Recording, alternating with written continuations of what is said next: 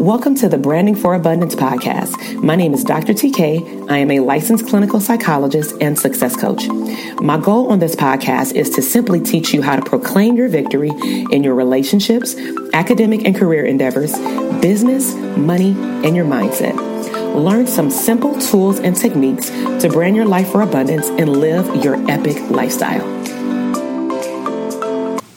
Hey, welcome back to the Branding for Abundance podcast. This is Dr. TK, clinical psychologist and #1 branding coach for therapists. And so in today's episode, I want to talk to you about the 3 branding tips I have for you that will increase leads to your business, especially a profitable private practice. And so I have, if you haven't read or I'm going to say listen to any of my past podcast episodes, I've had the luxury of building an individual and a group practice from ground zero, and they both have been multi-6-figure businesses, and they have been very successful over the last 8 years.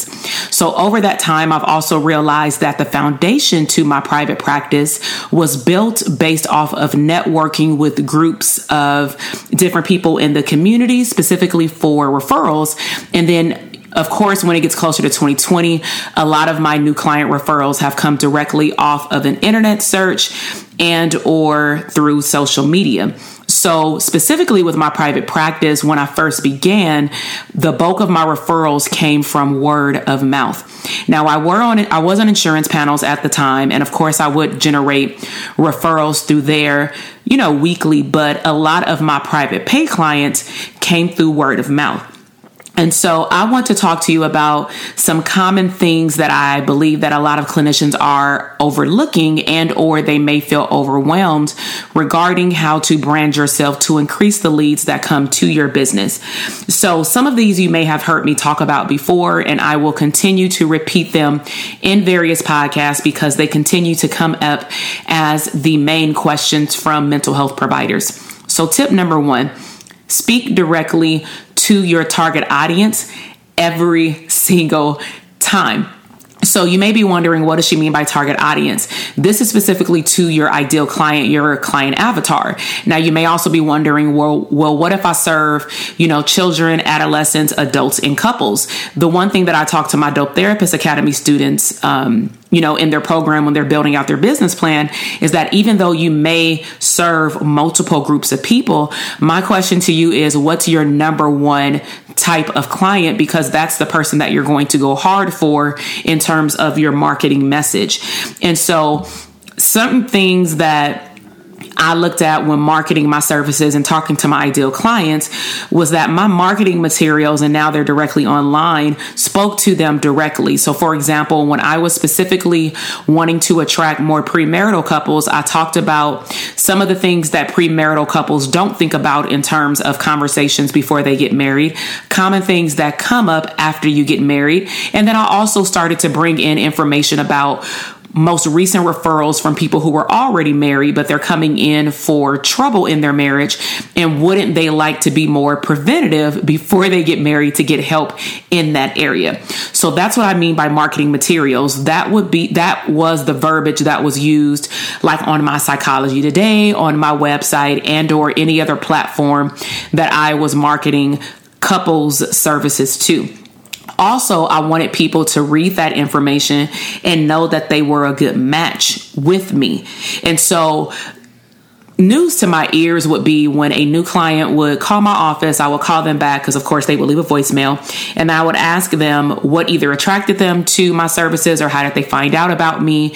And it was so awesome for the clients or potential clients to actually utilize the words that I had used on Psychology Today or on my website. They would say things like, oh, I'm experiencing a life transition, we're engaged, but we want to make sure that we have certain conversations. As you mentioned on your website, I saw that you had a book, too. And so again, the reason why I was able to attract my ideal clients in my private practice is because I targeted them based off of the words that I would put out there on online platforms and through physical marketing material as well. Tip number 2, follow up. Now, if you are a procrastinator, this is where your business may suffer. So in terms of follow-up, something that I learned very early on in personal development was that the penny is in the follow-up, meaning your money is actually in the follow-up. Most of us may not get it immediately as far as someone giving us a yes, but they may tell you yes if you follow up. And a follow-up can be a thank you email. It can be a follow-up phone call, but nevertheless, you're following up. And so one of the basic follow-up things that I do in my practice that I will honestly say after surveying various therapists within different agencies that they do not do efficiently is answering their voicemails, meaning if someone is not a good match for them via the schedule that they want, or maybe this client is looking for someone who takes their insurance and you don't take it, then clinicians just don't call them back. And just as a courtesy, I would like to call the client back and say, hey, I actually don't take your insurance.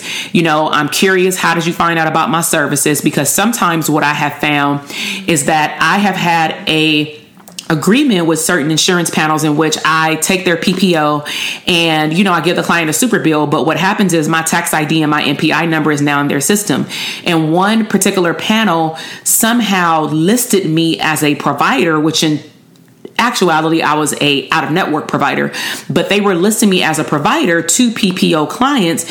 And unfortunately for PPO clients who had a deductible, meaning they had to pay out of pocket if I wasn't in network first to meet their deductible, and then the insurance panel would pay a certain percentage of the fees, they were sent to me, and then I had to turn them right back to the insurance panel. And so that's another reason why I would answer the voicemails, because I could only imagine going through something and you're getting the runaround, or maybe, you know, they found you because you're their most ideal match based off of what they read online, and then you don't call them back. So that to me is just not professional, you know, great practices.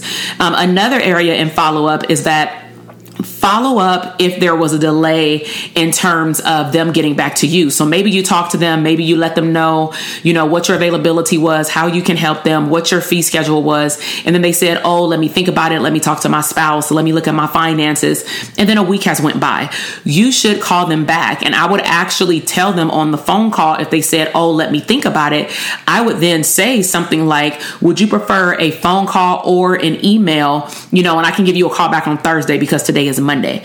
That way they know to expect you. And, you know, if they don't pick up or they don't respond to an email, at least you can say that you followed up. So those are some tips for the follow-up. And remember, the penny is in the follow-up. So sometimes the reason why you don't get the clients, but they're very ready, is that maybe they forgot, maybe life happens, and they just simply need a reminder that they were supposed to call you back. Now, tip number 3, this is really, really huge, is focus on adding value. Focus on adding value. So one concern that comes up for a lot of clinicians who either want to do podcasts or they have blog posts or they do, you know, live streams on social media is that some people are scared of giving away information for free because you may feel like if I give it away for free, they're not going to pay me for it. And that actually is not true. So I would say take your time and, of course, start with a consultation. Give valuable information during a free up to 15-minute consultation to ensure that they are a good match.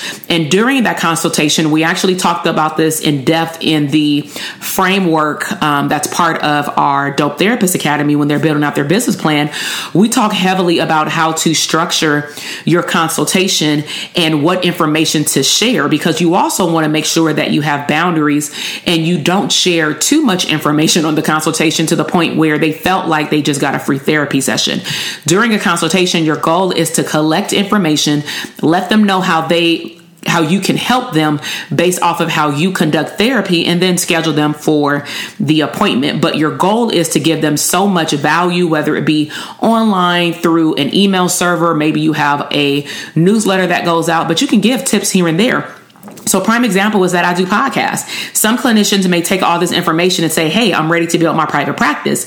But as you can see, even based off this topic, this says 3 branding tips that will increase your leads. Now, I am giving you the what and some of the how, but in order to build out your entire foundation, your entire structure for your private practice, you'll need more than these 3 branding tips, right? And you'll be able to ask me personalized questions about your business so that I can help you build out your structure, structure, your framework. Okay. So be very careful about how you also collect value online, because also with collecting so much value online, there can be conflictual information about who does it correctly in terms of how to conduct cognitive behavioral therapy, how to treat trauma, how to treat panic attacks. Your goal is to be the expert on that phone call when someone calls you. Now, my third point in regards to focusing on adding value is that you want to make sure that your value is relevant to your client's problem and that you can show them the solution to the problem.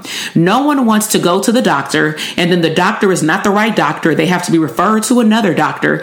And then when they meet with that final doctor, the doctor then has to consult 5,000 times with different people to figure out if they can figure out the solution to your problem. Like, that's too much running around. So you want to know first who your target audience is. That was tip number one. Be able to follow up with people, be able to understand what can you offer as value, tip number three, so that you can actually start attracting the right clients in your business. Because believe it or not, once you become more confident and comfortable with advertising yourself as the expert in a particular area in the mental health field, you will automatically draw out leads because you will now be showcased as the expert. Okay, so I really hope that you enjoyed this podcast episode. Let me know if any other topics that come up to mind that you want to learn about in terms of branding or marketing a private practice. Subscribe to my podcast channel and then rate it. Let me know your biggest takeaway.